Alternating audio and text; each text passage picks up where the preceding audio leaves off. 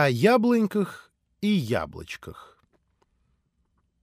Едва успел Давид объяснить свои намерения изумленной Аннушке и перепуганному Истоме, как на пустыре за садовыми деревьями показались черные крытые сани, запряженные четверкой черных лошадей и окруженные одетыми в черное всадниками.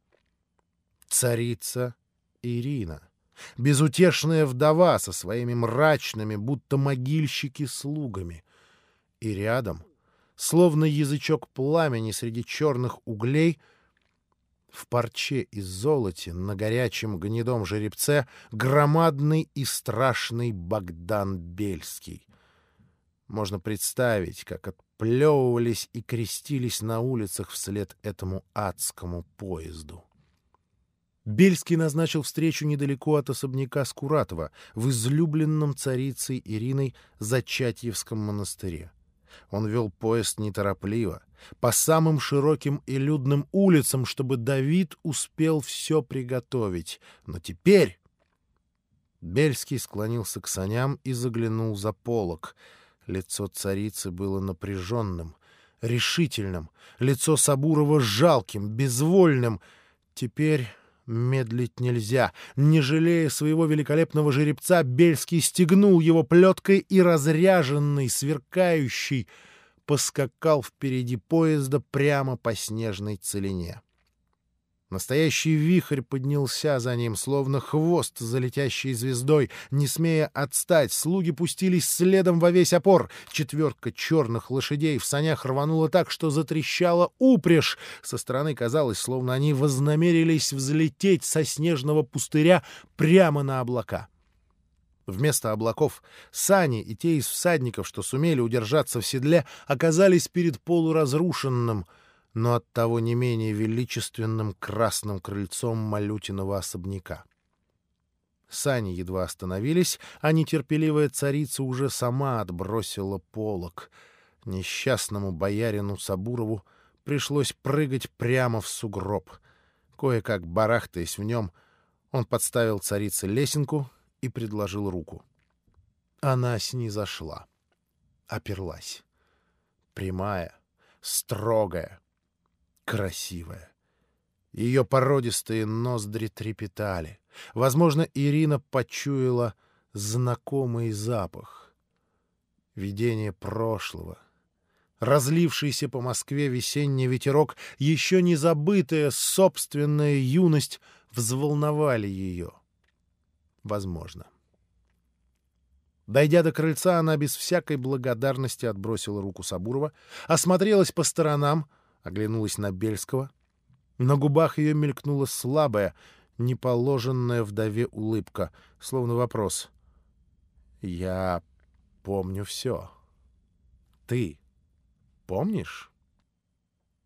«Где она?» — спросила вслух.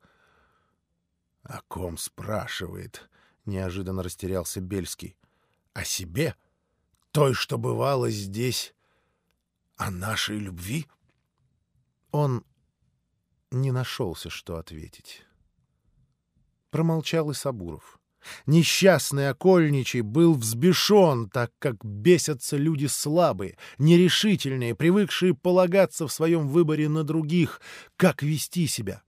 Как подобает отцу, приехавшему вершить судьбу собственной дочери по строгости и справедливости, решительно войти в дом, окликнуть беглянку, любодейку, отступницу или как подданному подчинившемуся приказу царицы, но сохранившему свое убеждение, что тебе заблагорассудится, великая государыня. Кто бы подсказал? Сабуров бестолково топтался даже не на крыльце, а под крыльцом, яростно терзая каблуками несчастный сугроб. «Где прелестное твое чадо, Сабуров?» — уточнила вопрос царица. «Мое прелестное чадо?» Про себя окольничий выругался, как последняя базарная рвань. «Мое прелестное чадо!» «Не забывайся, братец!» Все прочитала у него на лице Ирина. «Я царица и почти инокиня. Только скажи это вслух.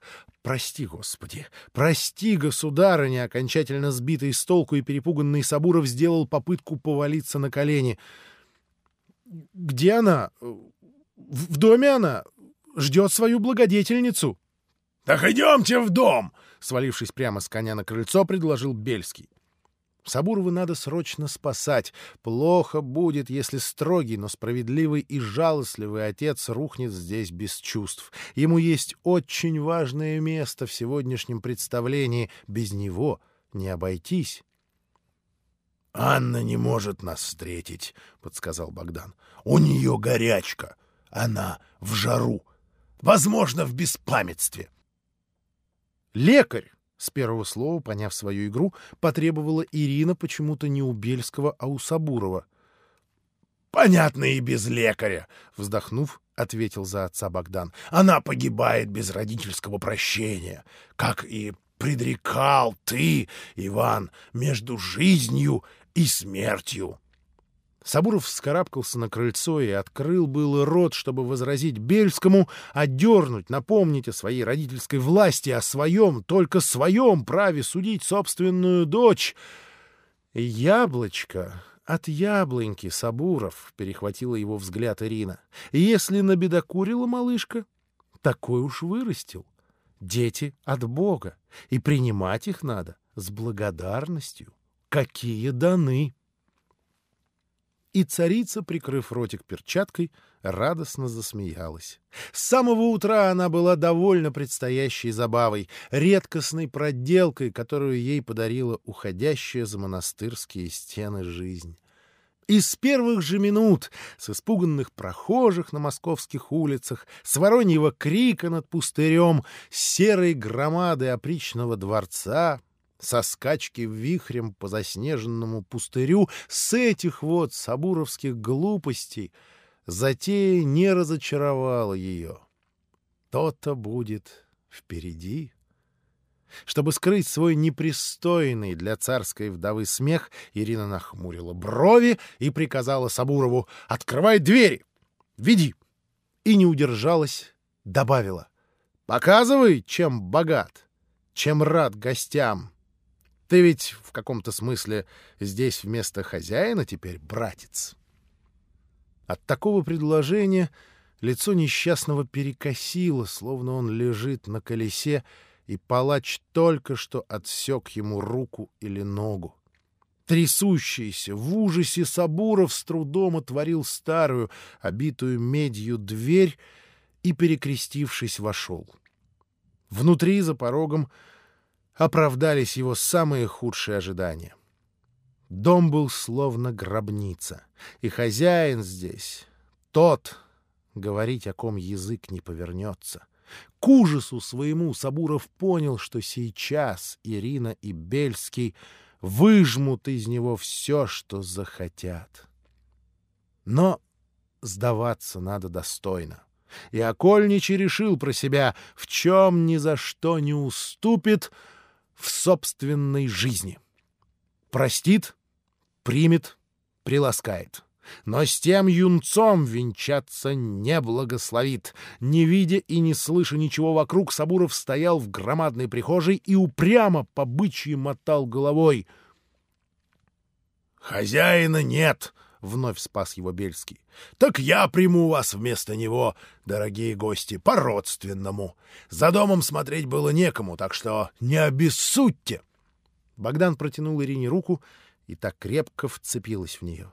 Прижимаясь друг к другу, они поднялись по широкой лестнице, мрачной и пыльной, кое-где разукрашенной лишь пятнами света сквозь щели и хороводами разбегающихся от них теней. Запустение, промозглость, жуть! Здесь никогда не было человечьего приюта.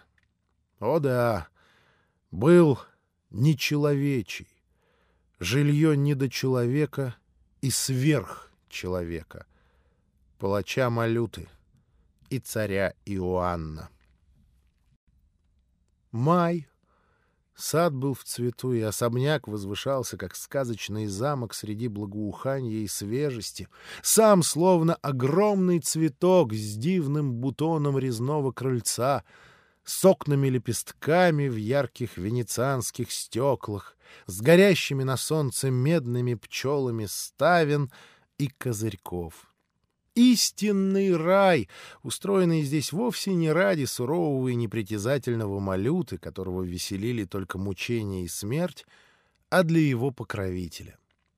Для Иоанна Грозного, полубожественного северного властелина, утонченного любителя сладострастной южной роскоши и горячих смуглых женщин и той безусловной власти, которая была у его предков по бабке Софье Палеолог, у греческих деспотов и византийских императоров.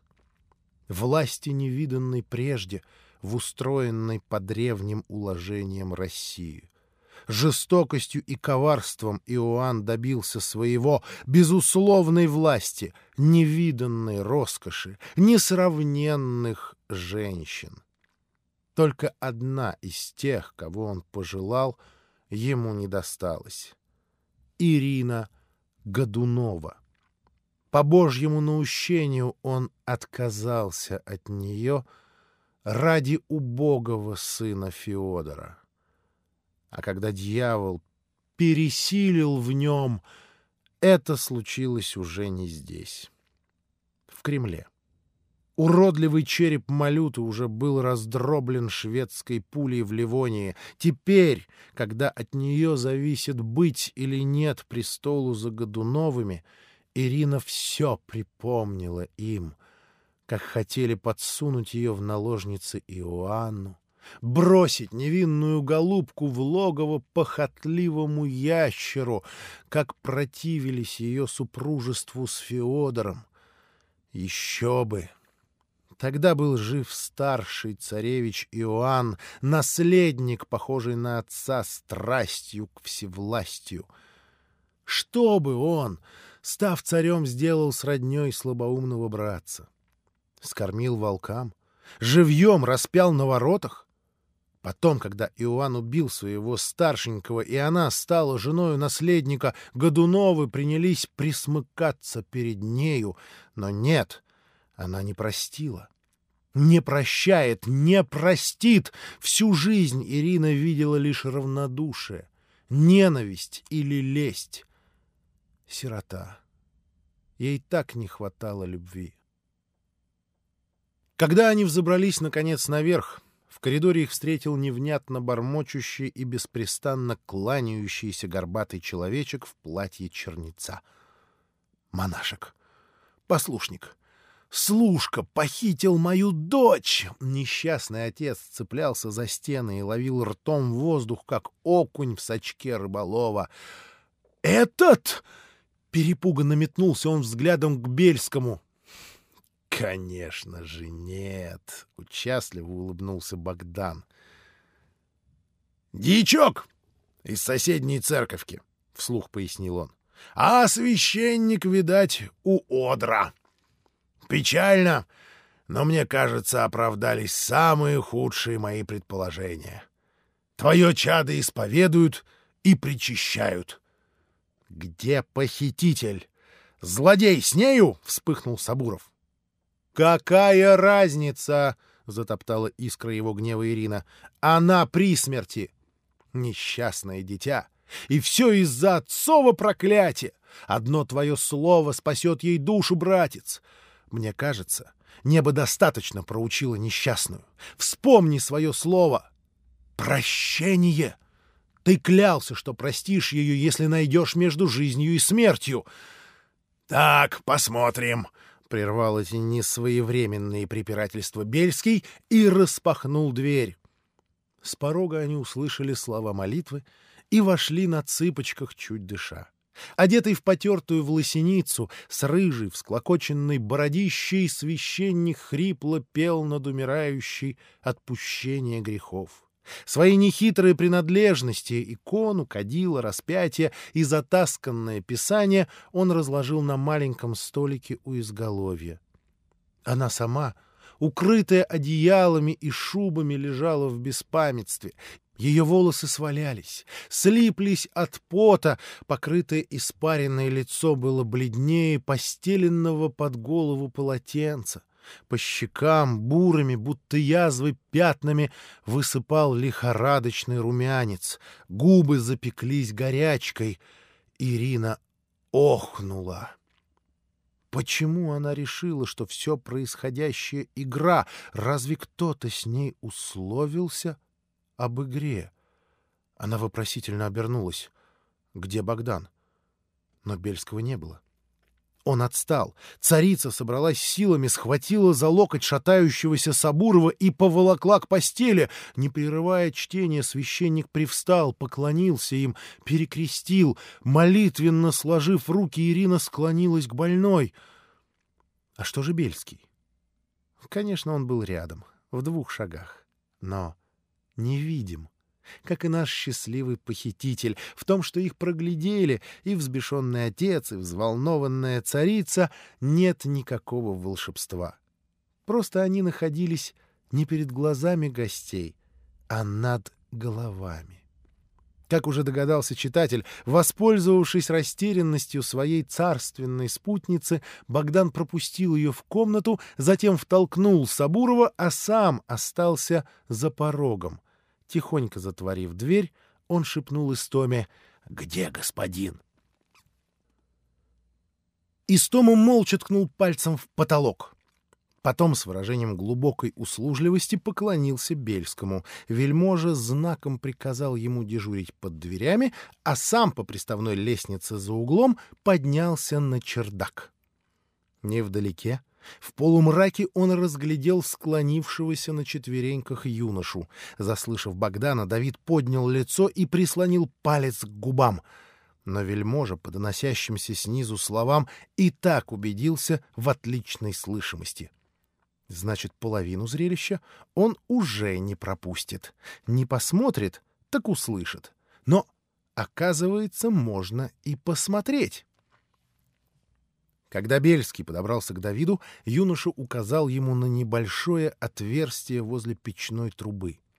Неплохо умеющий подслушивать с чердака, наш хитрец обучился еще и отлично подглядывать. От восторга Бельский даже цокнул языком. Господи, ну откуда в людях эта страсть видеть, оставаясь невидимым?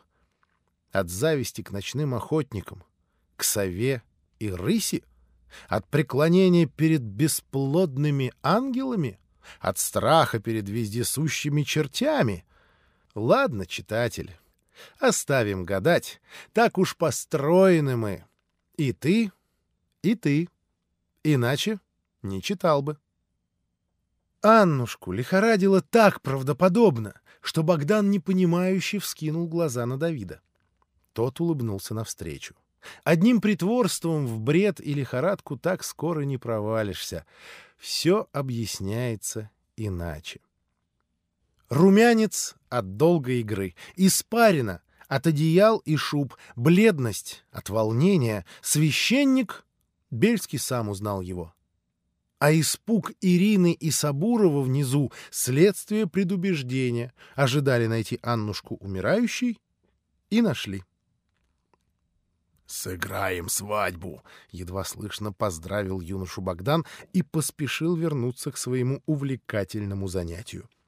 Мы же, читатель, пометуя о твоих и моих слабостях, не станем доверять его глазам и заглянем сами. «Что с ней?» — склонившись над больной, истошным шепотом воскликнула Ирина. Царица положила ладонь на горящую щеку девушки, прибрала ее спутанные волосы. В ответ на заботу из горла больной раздался сухой безнадежный хрип. Веки дернулись, приоткрылись, зрачки, невидящие, покружились по комнате. Она вздохнула и вновь забылась. «Рассказывай!» Прервав молитву во весь голос, приказала священнику царица. «Узнал меня?» «Как не узнать, матушка? как не признать, — запричитал старец, — худое с девочкой приключилось. Однажды поутру привез ее сюда некий красивый и смелый юноша. Она уже была плохая, вся спотыкалась, чуть не падала. Несчастная, щеки ее горели, ну, вот как сейчас. А я хоть и подвязаюсь иноком в Богоявленском, но здесь отцом-настоятелем определен следить за церковкой. Знаешь святого Григория Неокисарийского? Другой нет такой в православной столице. Он и просит, юноша, повенчать их. А я спрашиваю, есть ли детки родительское благословение? А он отвечает, что сам сиротина, а невеста, украл он ее. Но как украл? Убить ее пришел злодей один, сжег сани, зарезал мамку, застрелил двух слуг, а он спас. Бог сподобил, а она от ужаса ли нападения, от того ли, что приступило родительское слово, помешалась чуть. Кровь ей мерещится повсюду, а себе проклятие. Говорит тот юноша, повенчаешь, исцелится моя возлюбленная. Не повенчаешь, помрет. А я не тот грех не могу взять на себя, не этот. Что делать? Отказал? Она свалилась в лихорадку, и тогда уж я присоветовал, идите, говорю, к отцу ее.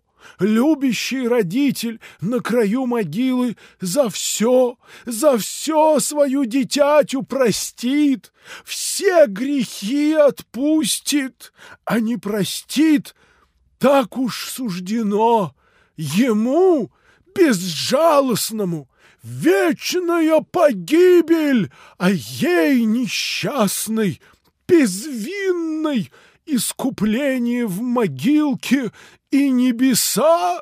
«Я ее отец!» — заорал вдруг Сабуров. «Что ты мелешь, поп?» Не говоря ни слова, священник встал, взял со столика крест, поднес его к лицу окольничего и возгласил «Крест на тебя, нечестивый! Христос за тебя взошел на распятие, а ты чему научился?» «Безжалостный! Вижу, вижу! Ты был в той толпе, что кричала «Распни! Распни!» С горящими глазами священник шагнул на Сабурова, и несчастный отец, виновный только в том, что ревностно соблюдал обычаи своего времени, пятясь от него, споткнулся, налетел спиной на стену и, зажмурив глаза, стал медленно сползать вниз, словно перед выстрелом направленного в него пистолета. Когда он открыл глаза, никому уже не было до него никакого дела — свирепый священник вновь вместе с царицей сидел у изголовья больной. В два голоса они читали над нею всепрощающие строки Писания. «Где юнец?» — немного придя в себя, выдавил Сабуров. «У тех, кто имеет власть над отцовской жестокостью, кто может исповедать ее и простить вместо родителя, ибо у него нечего искать. Старец опять повысил голос.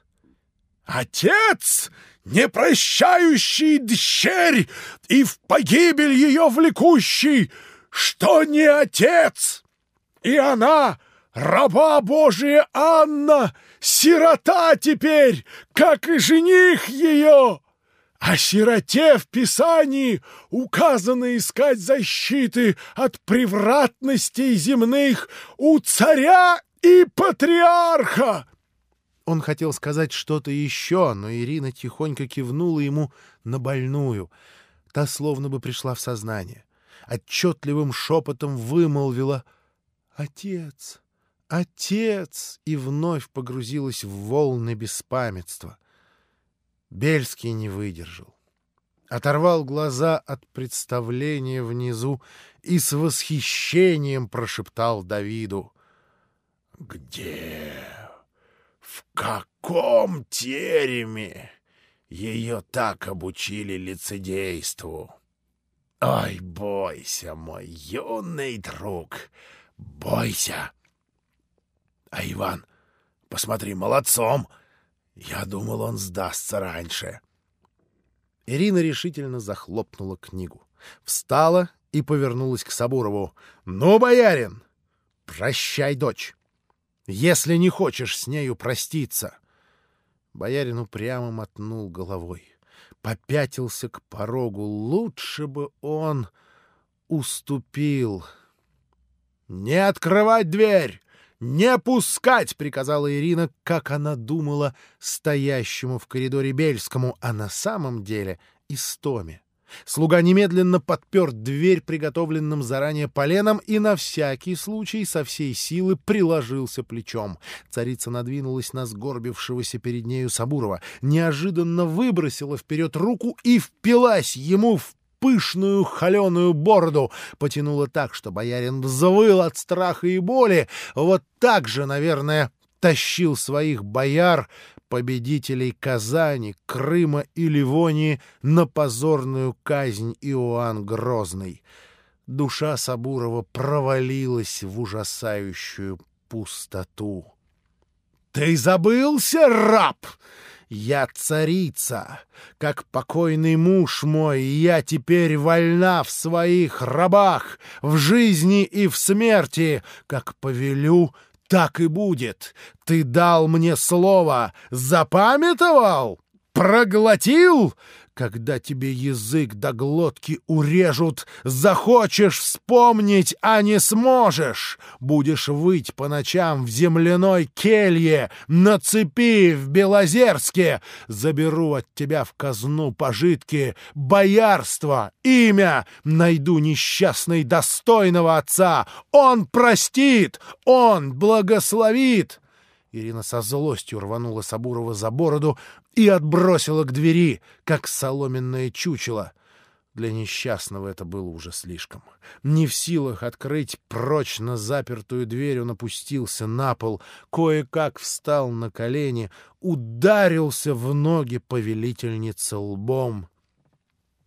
«Прощаю, дщерь свою!» Вновь принимаю под родительское крыло, за грех ее перед Господом буду молиться. Прости меня, великая государыня!» «Так-то!» — брезгливо бросила Ирина и вернулась к старцу.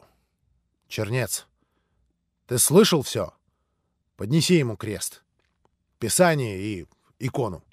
Пусть целует и дочь свою целует. Везите ее в отцовский дом». Как оправиться, тому юноше идти и просить ее руки. «Попробуй откажи, Сабуров!» Она подняла взгляд, а боярину уже и след простыл. Едва Ирина отвернулась, он с такой силой бросился на дверь, что отскочила и полено, и сам из тома отлетел, как горошина. Со стоном, с рычанием Сабуров скатился по лестнице, вскочил на первого попавшегося коня и ускакал. Куда угодно. На все четыре стороны. Не будем же и мы, читатель, бегать за ним по пятам, когда в Малютином дворце Давид и Аннушка, Ирина и Бельский. Известно, Самые увлекательные события всегда происходят, как ни гони, не на прямой дороге, а на перекрестке. «Ладно», — согласилась царица, не найдя боярина. «Пока отец не перебесится, пусть у меня поживет, несчастное дитя». Она нагнулась над девушкой, поцеловала ее в лоб, замерла. Удивилась. Испарина почти пропала — Приоткрытые губы дышали легко, сладко. Темные пятна под глазами и воспаленный румянец щек смыло, как утренней росой. Глаза распахнулись, ясные, сверкающие. Все-таки игра? Притворство? — переводила Ирина взгляд с больной на священника — «Боже, что делает родительское прощение?» — спас их вовремя ворвавшийся в комнату Бельский. «То-то будет, когда отец благословит ее под венец с моим юным другом!» Ирина гневно вскинула глаза. За спиной Бельского у порога, не решаясь войти в комнату, на коленях стоял Давид. Он был без шапки, кудрявые светлые волосы взъерошены от волнения, глаза смиренно опущены, брови, губы — Царица не выдержала. Улыбнулась. «Он?» Давид в знак согласия и признания вины склонил голову еще ниже. Проходя мимо юноши, Ирина протянула ему руку. Он поцеловал. Она вдруг резко замерла, схватила его ладонь, дернула к себе. На указательном пальце Давида блестел тот самый перстень — малиновый рубин — «Он!» — утвердила царица. На большее ей не хватило дыхания. И каждый подумал о своем. Давид о похищении Аннушки, Ирина о той знаменитой шахматной игре Бельского с Иоанном Грозным, составкой в жизнь, смерти ее любовь. Бельский... О чем подумал Богдан? Конечно же, о себе о том, что одним ударом отвоевал то место в сердце царицы, которое всегда его дожидалось. Не меньше. Ближе к вечеру стараниями верного Истомы, не забывшего, в отличие от Давида и Аннушки, о существовании, кроме любви и нежности, таких чувств, как усталость и голод, влюбленные устроили маленький пир — он задумывался как прощальный. Не навсегда, конечно, но девушке предстояло сперва уехать в монастырь к царице, затем вернуться в отцовский дом. Разлука долгая. Одна минутка казалась им невыносимо вечной разлукой. Назло этой самой зловредной вечности Истома наготовил столько — что в десятеро большее количество людей можно было досыта накормить десятью ужинами.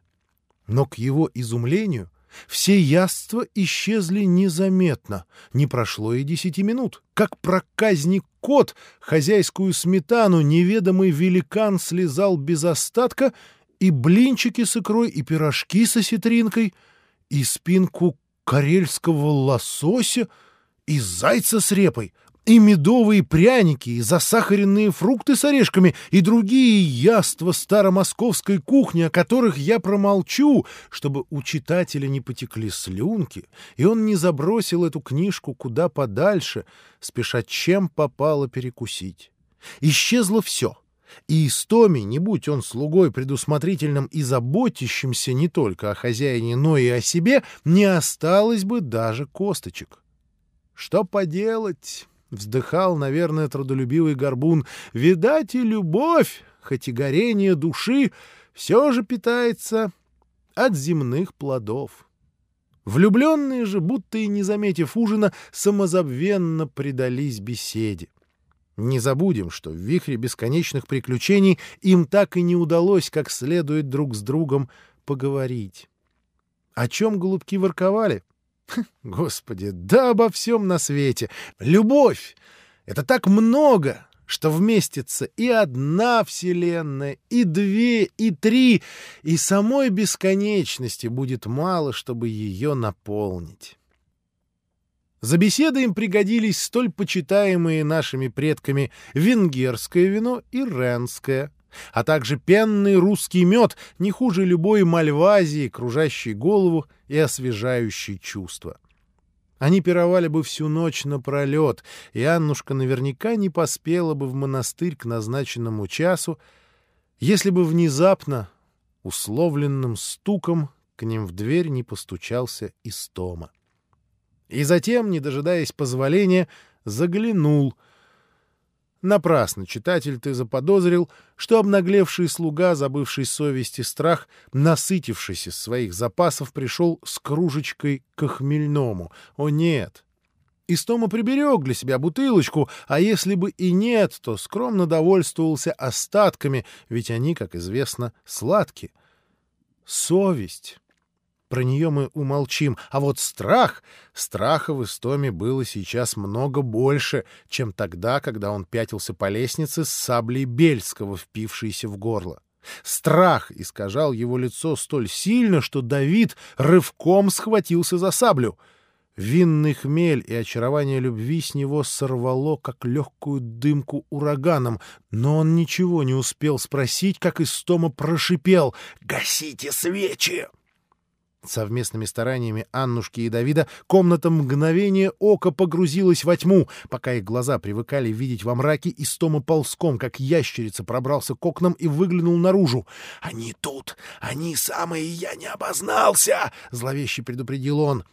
И Давид и Аннушка сразу поняли, о ком говорит Горбун. Неудивительно, они услышали голоса. Точнее, каждый различили знакомый голос во множестве доносящихся снизу. Юноше показалось, что там звучит резкий, гнусавый говор Кривоногого. Его возлюбленная... Не будем гадать. Одного появления Шилефеддинова достаточно, чтобы кровь застыла в жилах. «Кого еще ты видел?» — шепотом потребовал услуги Давид. Их много, дюжины или больше, в черном, как те в гостинице. Они сопровождают сани, крытые. Я не разглядел, кто в них. «Это может быть только она!» — чуть не крикнула Аннушка. «Она пришла за мной!» «Не бойся, пока мы вместе!» Давид обнял девушку и, успокаивая, поцеловал. «Кто она?» «Конечно, Марья! Марья Годунова!» Давид перекрестился, вскочил, рывком поднял на ноги Аннушку, приказал «Прочь отсюда! Здесь ловушка! Идем на чердак! Ты, Истома, быстро прибери, что сможешь, и закрой дверь изнутри. Потом выберись из окна. Окно не закрывай, чтобы ушло тепло. Выведи коня и привяжи на пустыре у церкви. Затем возвращайся за госпожой. Она будет ждать тебя у черного крыльца. «Идем», — согласилась Аннушка, — «только спрячь саблю в ножны. Поранишь себя или меня без дела. И подумай, она блестит. Давид глянул на лезвие. Действительно, казалось, что оно отливает огнями горящих на улице факелов. Влюбленные быстро оделись. Не подумай, читатель, что они были раздеты, когда вошел слуга. Просто в комнате жарко, а за окном мороз. Одевшись, молодые люди вышли, а Истома, задвинув за ними засов, принялся исполнять приказания своего господина. Пройдя уже знакомым нам путем, Аннушка и Давид полуощупью добрались до приставной лестницы, залезли на чердак и втянули лестницу за собой. Вовремя. Внизу послышались шаги и голоса. «Никого нет! Кто переступит порог Малютиного дома?» Доказывал кому-то один из стражников. «А если бы и был, мы найдем его кости! Не зря говорят, что в подвале здесь прямой лаз в преисподнюю». «Не болтать!» — узнал Давид голос Кривоногого. «Проверить все комнаты! Чуланы! Чердак! Живо!» «С нами крестная сила!» — взмолился другой стражник. Но, не смея ослушаться своего старшего начальника, они один за другим исчезли в коридоре. Шалефеддинов покрутился на площадке, посмотрел наверх, где, затаив дыхание, слушали его Аннушка и Давид, и, крикнув «Лаз на чердак здесь! На лестнице! Проверить!» Спустился вниз. Доложил кому-то. «Четверть часа! Они перевернут весь дом вверх ногами. Кто есть тут, вытряхнут, как мышей из пустого мешка. «Я не верю, чтобы кто-то здесь был», — ответил ему неприятный женский голос. «Наверняка она и Бельский приезжали сюда, как и мы сейчас. Побеседовать с моим отцом. Не забывай, что Богдан имеет этой силы не меньше, чем я, как и Малюта Скуратов. Он Бельский». «Храни нас, Господи, чтобы так оно и было, Марья!» — ответил ей немощный стариковский хрип. Без сомнения, читатель узнал позднюю гостью. Гостя — навряд ли, хотя мы уже не раз представляли его. Не станем играть в прятки. Немощный хрип принадлежал тому, кто поражал современников великолепным пением в соборах, льющимся, казалось, из уст не человека, но трубного ангела. Там недуги и лета слетали с густого, сильного голоса, как шелуха. Но за стенами церкви им властвовали немощь и старость. То был пресветлый слепец, первый пастырь всех православных, патриарх Иов. Вместе с Кривоногим они ушли с лестницы обратно внутрь особняка. Давид и Аннушка переглянулись. Лестница была пуста, можно спуститься до черного крыльца и спастись, но сейчас их обожгло желание посмотреть, зачем пожаловала в этот недобрый дом дочь его бывшего хозяина. Они переглянулись но признаться друг другу побоялись. Возможно, каждый из них испугался упрека, что ставит любопытство или служение другим людям, Бельскому, царице Ирине, выше собственных счастья и любви. А возможно, не станем гадать. Поняв друг друга без слов, наши влюбленные легко договорились. — Они уже обыскали внизу, — заключил Давид. — Значит, спрятаться там безопасно. Из Тома, я думаю, давно вылез на двор. Похоже, ему повезло, никто не заметил. Спустимся и спрячемся порознь. Так, если что, я смогу их отвлечь. Ты у крыльца. Жди Истому. Не выходи ни в коем случае, если только пожар. Кривоногий найдет меня, ему не будет дела ни до тебя, ни до Марьи, ни до патриарха. Когда придет Горбун, садись на коня и вместе с ним в Новодевичий. Он пусть бежит впереди, слуга преданный и ловкий, убережет. Там жди меня, я подам весточку скоро. Лучше бы, милый, мне пойти с тобой. На жизнь и смерть, на милость Христа и Богородицы. Девушка перекрестила Давида и больше уговаривать не стала. Вдруг согласится. А в ее прелестной головке уже созрели собственные намерения, впрочем, как и у ее суженого. Они тихонько сняли приставную лестницу. Аннушка спустилась по ней, Давид, вновь подняв лестницу наверх, слез, цепляясь за неровности стены. Оставлять лестницу там, где ее не было, означает выдать себя. Взявшись за руки и стараясь ставить ноги так, чтобы не скрипели ступени, влюбленные потихоньку пробрались вниз. Отсюда было два пути — к громадной гостиной перед красным крыльцом или на черное крыльцо через чуланы и кухню. На этом перекрестке — Молодые люди в соответствии с тем молчаливым уговором, который заключили на чердаке, отрывисто поцеловались и разошлись в разные стороны. Юноша двинулся в сторону гостиной. Аннушка как будто к черному крыльцу. Как будто, потому что на самом деле по пути она нырнула в первый попавшийся чулан. Там вспомнила расположение дома, которое успела внимательно осмотреть перед той своей утренней игрой в снеговиков, и придумала. Давиду же придумывать было ничего не надо. Он миновал короткий проход и оказался перед дверью, ведущей с задней половины дома в гостиную. Здесь ему оставалось только прислушаться, а еще лучше — найти в двери крошечную комариную щелку. Так он и сделал. Дверь была старая и вполне оправдала его ожидания. Юноша припал к ней. А его возлюбленная, вот в чем превосходство женщин, решила воспользоваться не бестолковой дверью, а человеком. Точнее, тем, кто был некогда человеком. Еще точнее, тем, кто даже будучи живым и внешне похожим на людей человеком, все-таки не был. Малютой Скуратовым. Ведь у него были привычки, которые могут оказаться сейчас полезными. О да! Перед тем, как беседовать в своей гостиной с посетителями, он наверняка предпочитал их хорошенько изучить, оставаясь невидимым. Семейный порог, которым были поражены, как мы видели, все бельские, и Малюта Скуратов, и Богдан, и Марья Григорьевна. А значит, где-то есть укромное местечко для таких наблюдений. Где? Все очень просто. Гостиная была как на ладони со стороны громадной изразцовой печи в углу напротив образов, под которыми обычно сидел хозяин, а значит, посетители к нему лицом.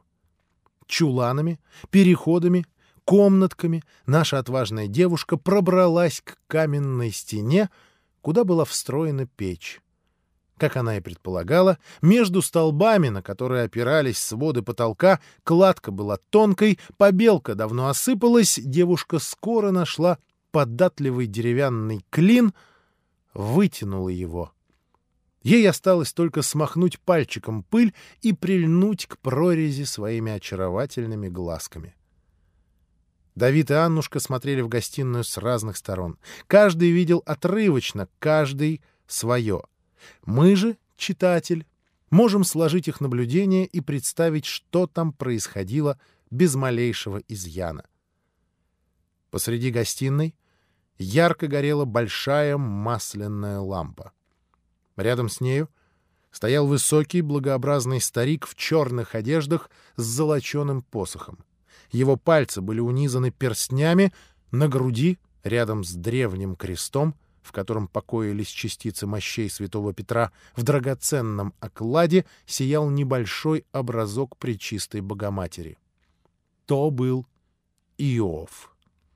Марья Годунова стояла от него поодаль, как всегда одетая в черное, как всегда страшная, с выбивающимися из-под тугого платка непослушными бесцветными волосами. Преисподние и небеса сошлись вместе, разом, подумали наши влюбленные, ведьма и патриарх. Двери за ними, ведущие на крыльцо, похоже, не были закрыты, и сильный сквозняк трепал огонек лампы. Тени собеседников метались по потолку, по стенам, ребящим в глазах хороводом. Словно ангелы бьются с чертями. Тем, кто подсматривает, можно не опасаться, что их заметят. Где тут разглядеть крохотную щелочку или тонкую прорезь в этом мельтешении света и тьмы. «Послушай-ка, владыка», — продолжила начатый, видимо, еще в синях разговор Мария Годунова, «если бояре взбесились, почему бы нам не поднять чернь, не поставить Бориса на царство бунтом? Кто пойдет поперек, тех убьем». «Чернь любит Романовых и Шуйских. Что ей Годуновы? Дикое царство. Ненавижу. Другое государство у турок или татар. Государь и народ. Царь возвышает, кого пожелает, и кого пожелает казнит. Мечтал об этом Иоанн, не успел. Пожалел крови. Надо убить всех бояр до одного, до младенца, стереть их имена — но татары и турки — магометяне, — осмелился возразить Иов. Какая разница? Мы сотворили царство по законам Писания. Кто изобрел Писание? Жиды. Они же распяли Христа. Вот московское царство правды. Уж лучше по закону басурманскому, чем жидовскому. И латины, смотри, у них король самовластен. Законы писаны ли для Англии, для Франции, для Испании? Есть там такая дума, без приговора которой указывает царя ничто, без которой царь не может судить бояр, дворян, богачей? Нет! По одному слову — виселица, по другому — достояние в казну. Вот их правосудие. Так должно быть в России. Богом венчанный царь не решит ли вернее и не осудит ли справедливее, чем самые мудрые и проницательные подданные его? Господин, чем рабы? О да! А то помнишь, Иоанн, собираясь в поход на Казань и Ливонию, вынужден был созывать соборы и просить на войну одобрения народа, особых военных поборов, поэтому пришлось разорять страну опричниной, поэтому он проиграл войну Баторию и Гирею. Слава Господу, что спас Московию от всеконечной погибели! Но повторять прежних ошибок нельзя, владыка Иов. Вот каким хочу, чтобы было царствие мужа моего Бориса, единовластным, Никаких бояр, только он, поднебесный государь, и в ногах у него рабский преданный народ. Но реки крови, ты будешь проклята, и муж твой проклят, а сын мой, Федор, наследует великое царство, сильнейшее в поднебесном мире. Сильнейший царь по писаниям предтеча Антихриста. А я верю Писаниям. Мы с тобой не увидим. Уже умрем тогда. И будем прокляты. Вместе, отче Иов. Реки крови прольются, но родники, где они взяли свои истоки, мы раскопали вместе. Никита Юрьев, Иван Шуйский, Дмитрий Угличский — труды наши общие. Не отступай, пройди этот путь. Я привела тебя сюда, владыка, чтобы ты посмотрел в глаза своему первому и главному покровителю, тому, кому ты заложил душу в обмен на восхождение к вершине, моему отцу. Я наследница всего его достояния. Твоя душа принадлежит мне. Но Екатерина, странно возразил патриарх. Моя сестренка Екатерина ушла замуж к Шуйским. Она перестала быть дочерью Скуратова. Он убил дюжину шуйских, родни их, суздальских княжат, сотню. Дочь палача не может выйти за привязанного к колесу. Я одна тебе, хозяйка. Ты исполнишь, что обязан, или отец мой приведет на тебя все силы ада. Родной дом! Вдруг оживился патриарх, не принимая игры своей собеседницы в сверхъестественные проклятия. Воспоминание детства! У тебя закружилась голова, Мария. Ты знаешь, почему я помогаю тебе. Я вовсе не продавал душу ни дьяволу, ни молюте Скуратову. Напротив, я ненавижу их. Но я предводитель церкви воинствующий. Род Калиты вымер. Я должен возвести на престол новый род, который на столетия вперед поведет Россию. Я молился. Я узнал, что им не может быть род потомков Рюрика и Гедемина, ибо они представляют древность, не будущее. И не может быть род изначальной Москвы, ибо Россия далеко не только Москва. Я выбрал род Годуновых, древний, но не блестящий, не княжеский, не московский, русский, Костромской род боярина Зернова. Я поклялся утвердить его на престоле, если не будет наследников у Феодора, и исполню свое обещание. Буду достоин данного мне пророчества. Но кровь меня останавливает кровь. Борис! На нем, Марья, кровь, пролитая тобой. Иначе Феодору нашлись бы другие наследники. Твои дела — твоя ноша. Не возлагай их на меня. Я знаю свое и подниму за Бориса духовенство четверть собора. Но на дворян, посады и черных крестьян прямой моей власти нет. Дума, ты знаешь, объявила о соборе для избрания царя. Съедутся ненавистники Борисовы. Остановить их можно только силой. Или, как сказала Ирина, завещанием царя Иоанна. Но завещания нет.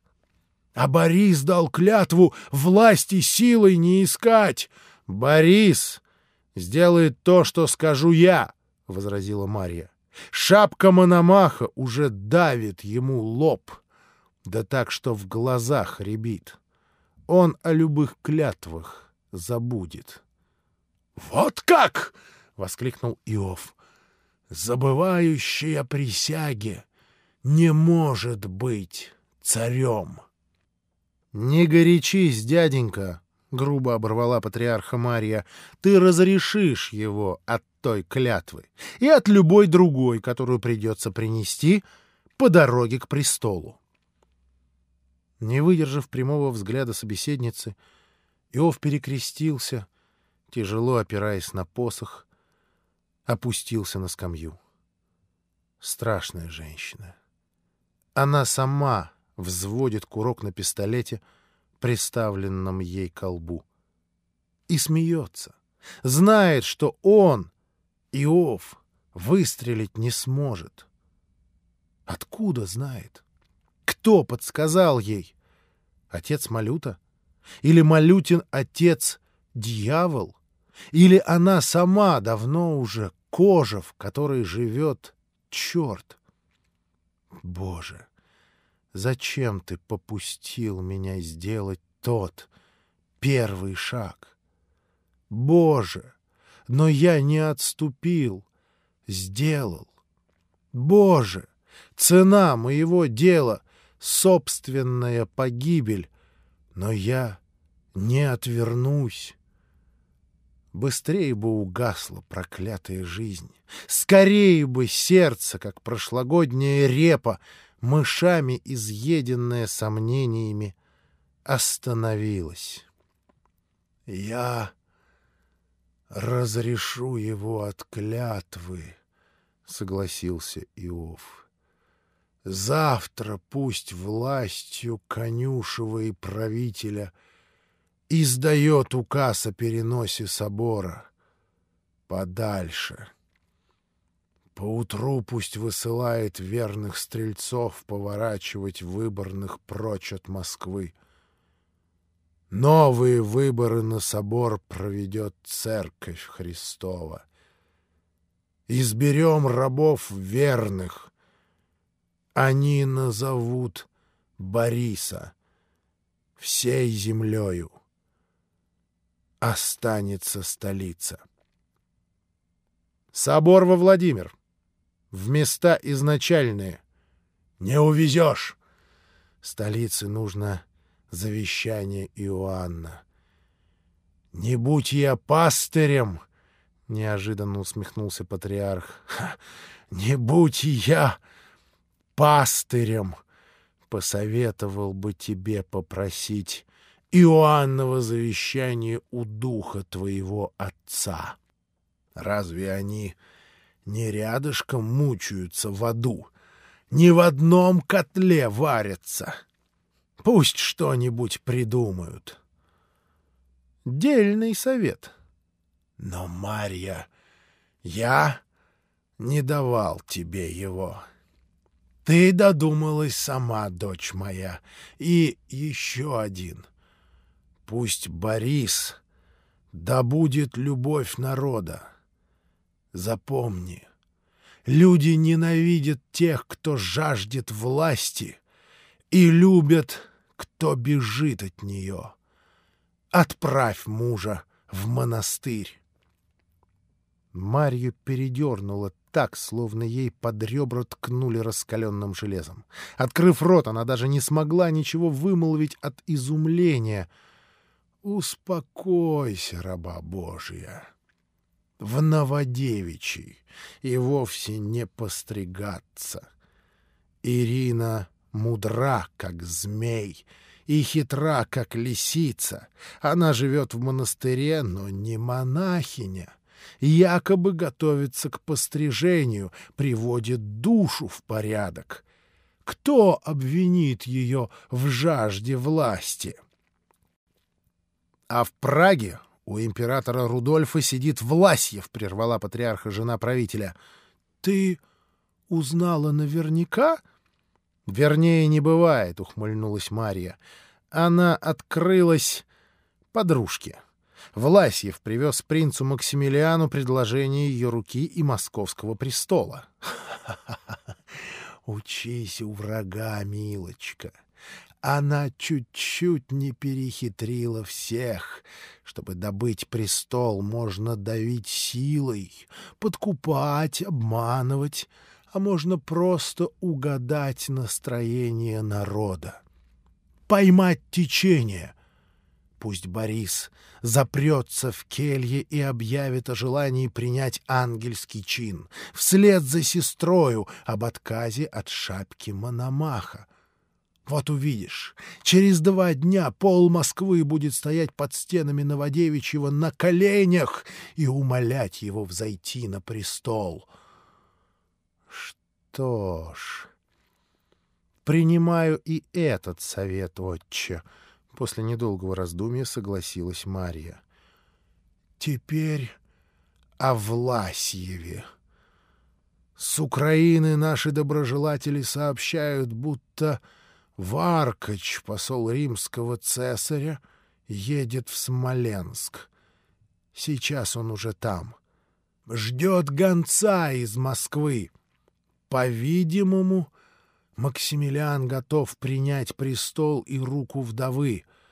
Варкач представит принца при наречении на царство и обручении с Ириной. Сам принц прибудет к свадьбе и царскому венчанию. Дело это обстряпал Андрей Щелкалов, давний приятель австрийцев. Но у него есть брат, Василий. Андрей не любит Бориса. Василий? Пусть Борис обещает ему чин правителя, если сам станет царем. Голова закружится. Внук скотника стал правителем России.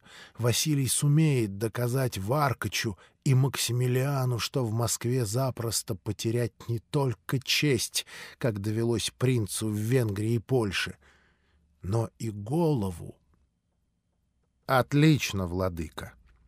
Мне не ясно одно. С завещанием. Ты говоришь привлечь дьявола? Чем? — Анна Глинская вырезала сердца у мертвецов, замачивала и той водою кропила Москву. Сегодня как раз полнолуние.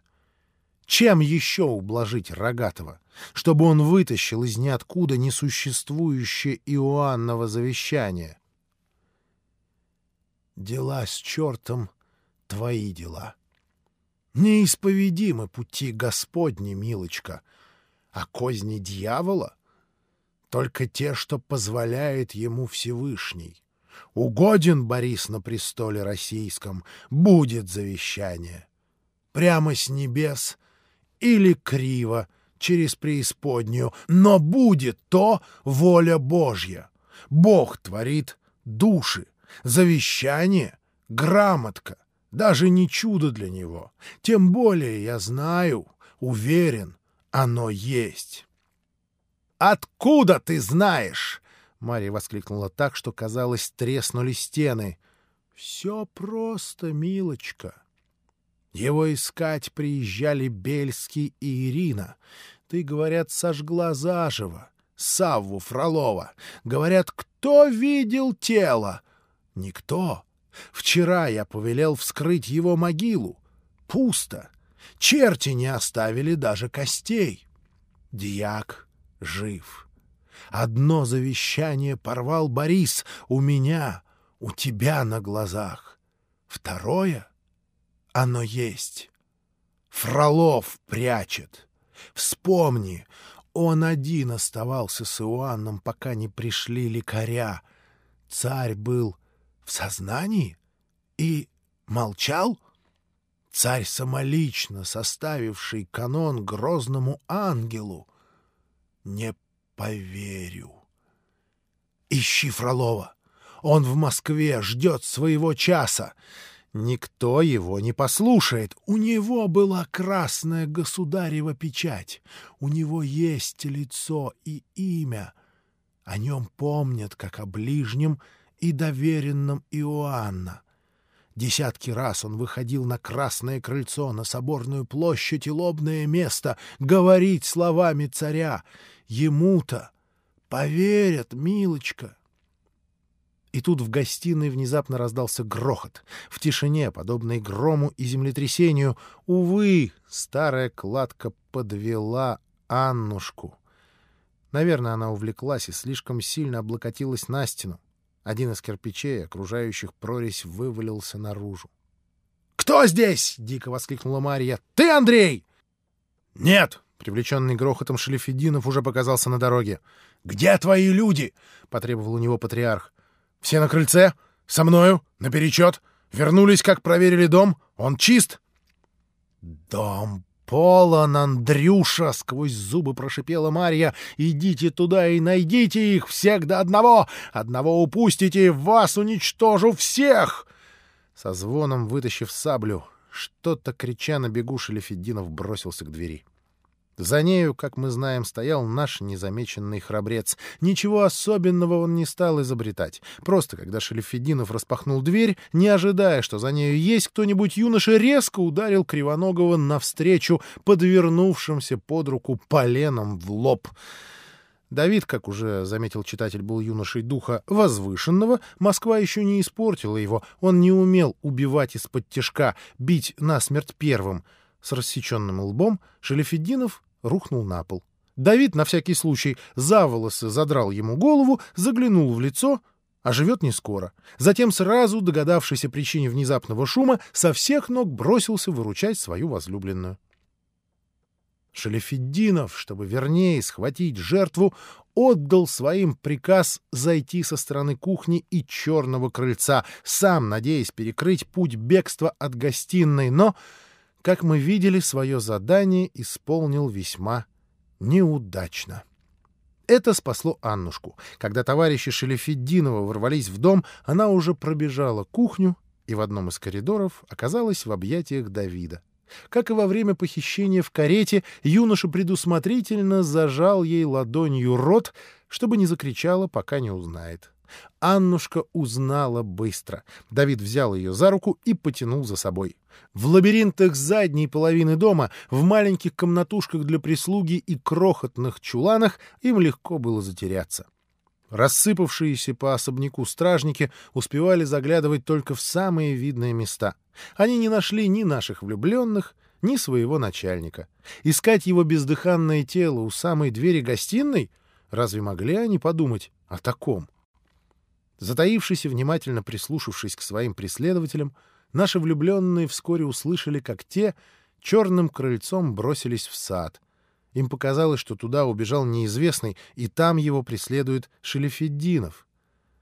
«Надеюсь», — с удовольствием прошептал Давид, — «Истома хорошо спрятался и не заснул». «Но вы спрятались плохо, мои голубки!» — вдруг услышал он совсем рядом с собою. Слава Всевышнему, что он наградил Давида гибкостью и быстротой. Юноша оттолкнул Аннушку, отпрянул в сторону, и перед самым его лицом мелькнуло лезвие сабли.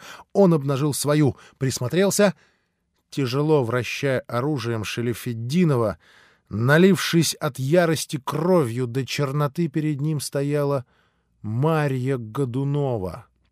«Убей ее!» — жутко закричала Аннушка — «Ну нет, приемыш, я убью тебя!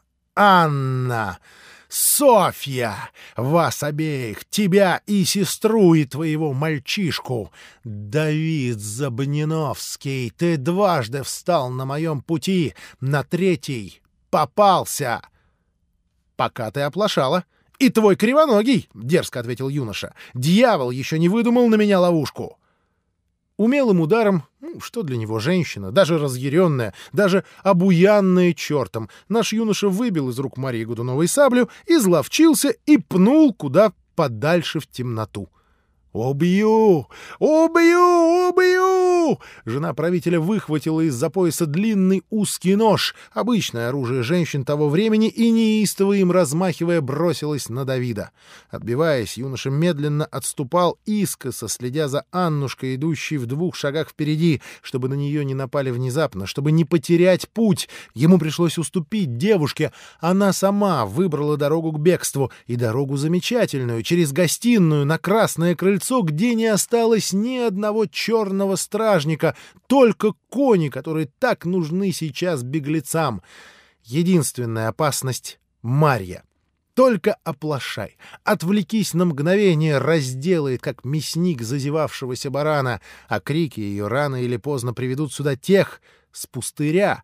Жену правителя надо или убить, как предлагала Аннушка, или Благородный Давид выдумал собственный способ заставить ее замолчать. Вернее, он позаимствовал его у Бельского. Улучив момент, Давид выбил у Марии, немного порезав ей пальцы, опасный нож, а затем очень просто вынудил прекратить напрасное буйство.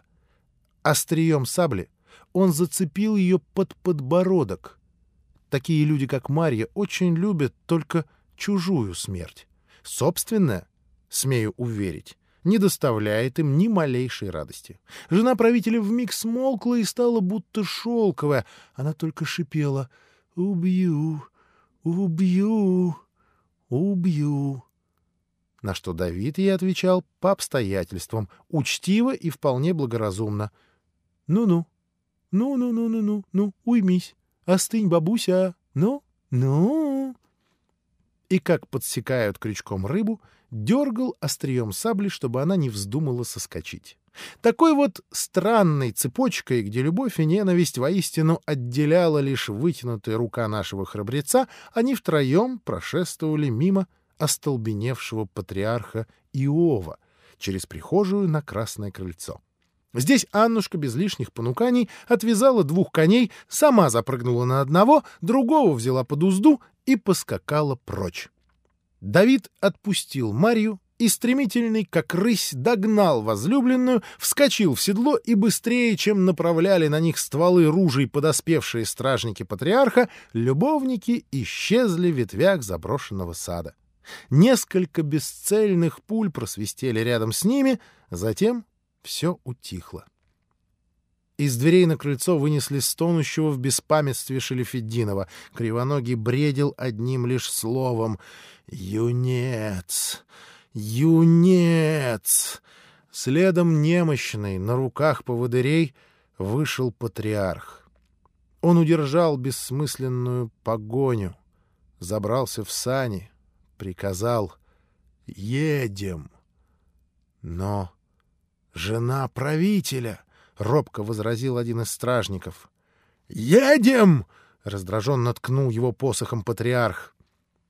Потерянную Марью Годунову нашли на краю пустыря, куда она забралась в погоне за беглецами. По колено в снегу, вопящий во тьму, хлещущий тьму кулаками — «Анна ты или Софья! Ведьма! Черная жаба!» «О ком это ты, Марья Григорьевна?» — осведомился патриарх. «О той девчонке? Кто она?» Жена правителя резко замерла, мигом унялась. «Тебе незачем знать, владыка! То притча дьявольская» не божеское вовсе. По рукам слуг Марья забралась в сани, закуталась в шубу, устроилась поудобнее. Скосила на патриарха глазами, оскалилась. Так она умела улыбаться. Шелефеддинов стареет, отче. Как думаешь, не пора ли подыскать ему замену? — Тот мальчик? Нет. Посмотри. Он мог убить Андрея. Не убил. Мог проткнуть тебе горло. Только пощекотал. Он слишком высок душою и чист. До поры до времени, пресветлый пастырь. Во весь голос засмеялась Мария. «Он сам не успеет понять, как уже будет служить мне. Они добудут мне его». «Кто они? Деньги? Черти?» Алчность и адское воинство им не соперник, владыка. Сестрицы, близняшки. Патриарх скосил на Марию глазами, как на припадочную. — Тебе почудилось. Девчонка была одна. — Ты думаешь, я рехнулась? Но нет. Даже по одной они всегда вместе. Потому что, как угадаешь, кто из них? Анна Сабурова — или Софья Холмская. «Софья Холмская!» Иов страдальчески перекрестился. «Не зря сказано. Вот женщина есть сестра дьяволу и исчадие преисподней».